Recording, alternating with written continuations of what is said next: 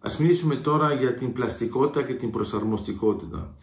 Ε, πολλοί άνθρωποι έχουν την εντύπωση ότι είναι σχεδόν το ίδιο, αλλά στην πραγματικότητα υπάρχει μια μεγάλη διαφορά. Η πλαστικότητα λειτουργεί με τις αξίες, η προσαρμοστικότητα λειτουργεί με τις ε, αρχές. Πολύ συχνά λέμε ότι πρέπει να προσαρμοζόμαστε στα νέα δεδομένα, αλλά ε, στην πραγματικότητα δεν καταλαβαίνουμε ότι έχει σχέση με τον συμβιβασμό, δεν καταλαβαίνουμε ότι έχει σχέση και με την δηλία.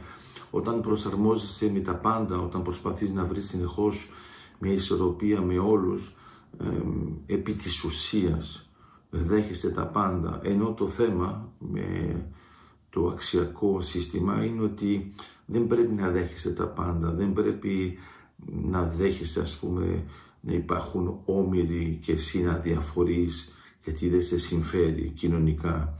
Δεν πρέπει να δέχεσαι μια αντιπαράθεση η οποία είναι ουσιαστικά η ανθρωπότητα ενάντια στη βαρβαρότητα αλλά εσύ το παρουσιάζεις σαν να είναι απλώς μια θέση τυπική και κατά συνέπεια προτιμάς να είσαι ουδέτερος ή μερικές φορές χειρότερο ακόμα πας και λίγο προς τη βαρβαρότητα γιατί σε συμφέρει για να μην ανατρέψεις τα ιδεολογικά σου.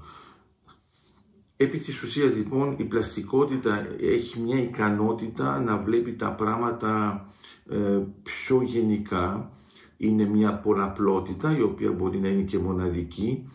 Δεν έχει ανάγκη να προσαρμοστεί γιατί έχει εκφύσεις την δυνατότητα να βλέπει τα πράγματα με μια άλλη σκοπιά. Αυτός που πρέπει να προσαρμοστεί είναι ότι έχει ένα ε, βλέμμα το οποίο είναι τοπικό, το οποίο μπορεί να είναι αιμονικό και πρέπει να προσαρμοστεί στα νέα δεδομένα.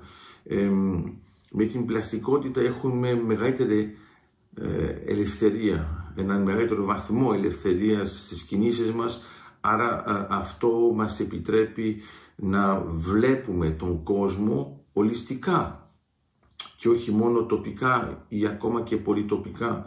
Ε, βλέπουμε μια αρμονική σχέση, έναν αρμονικό δεσμό, δεν βλέπουμε μόνο επαφές ισορροπίες. Άρα με αυτόν τον τρόπο μπορούμε να πούμε το εξής, ότι ε, η πλαστικότητα δεν έχει καμία σχέση με την προσαρμοστικότητα, γιατί πολύ απλά η πλαστικότητα δεν προσαρμόζεται.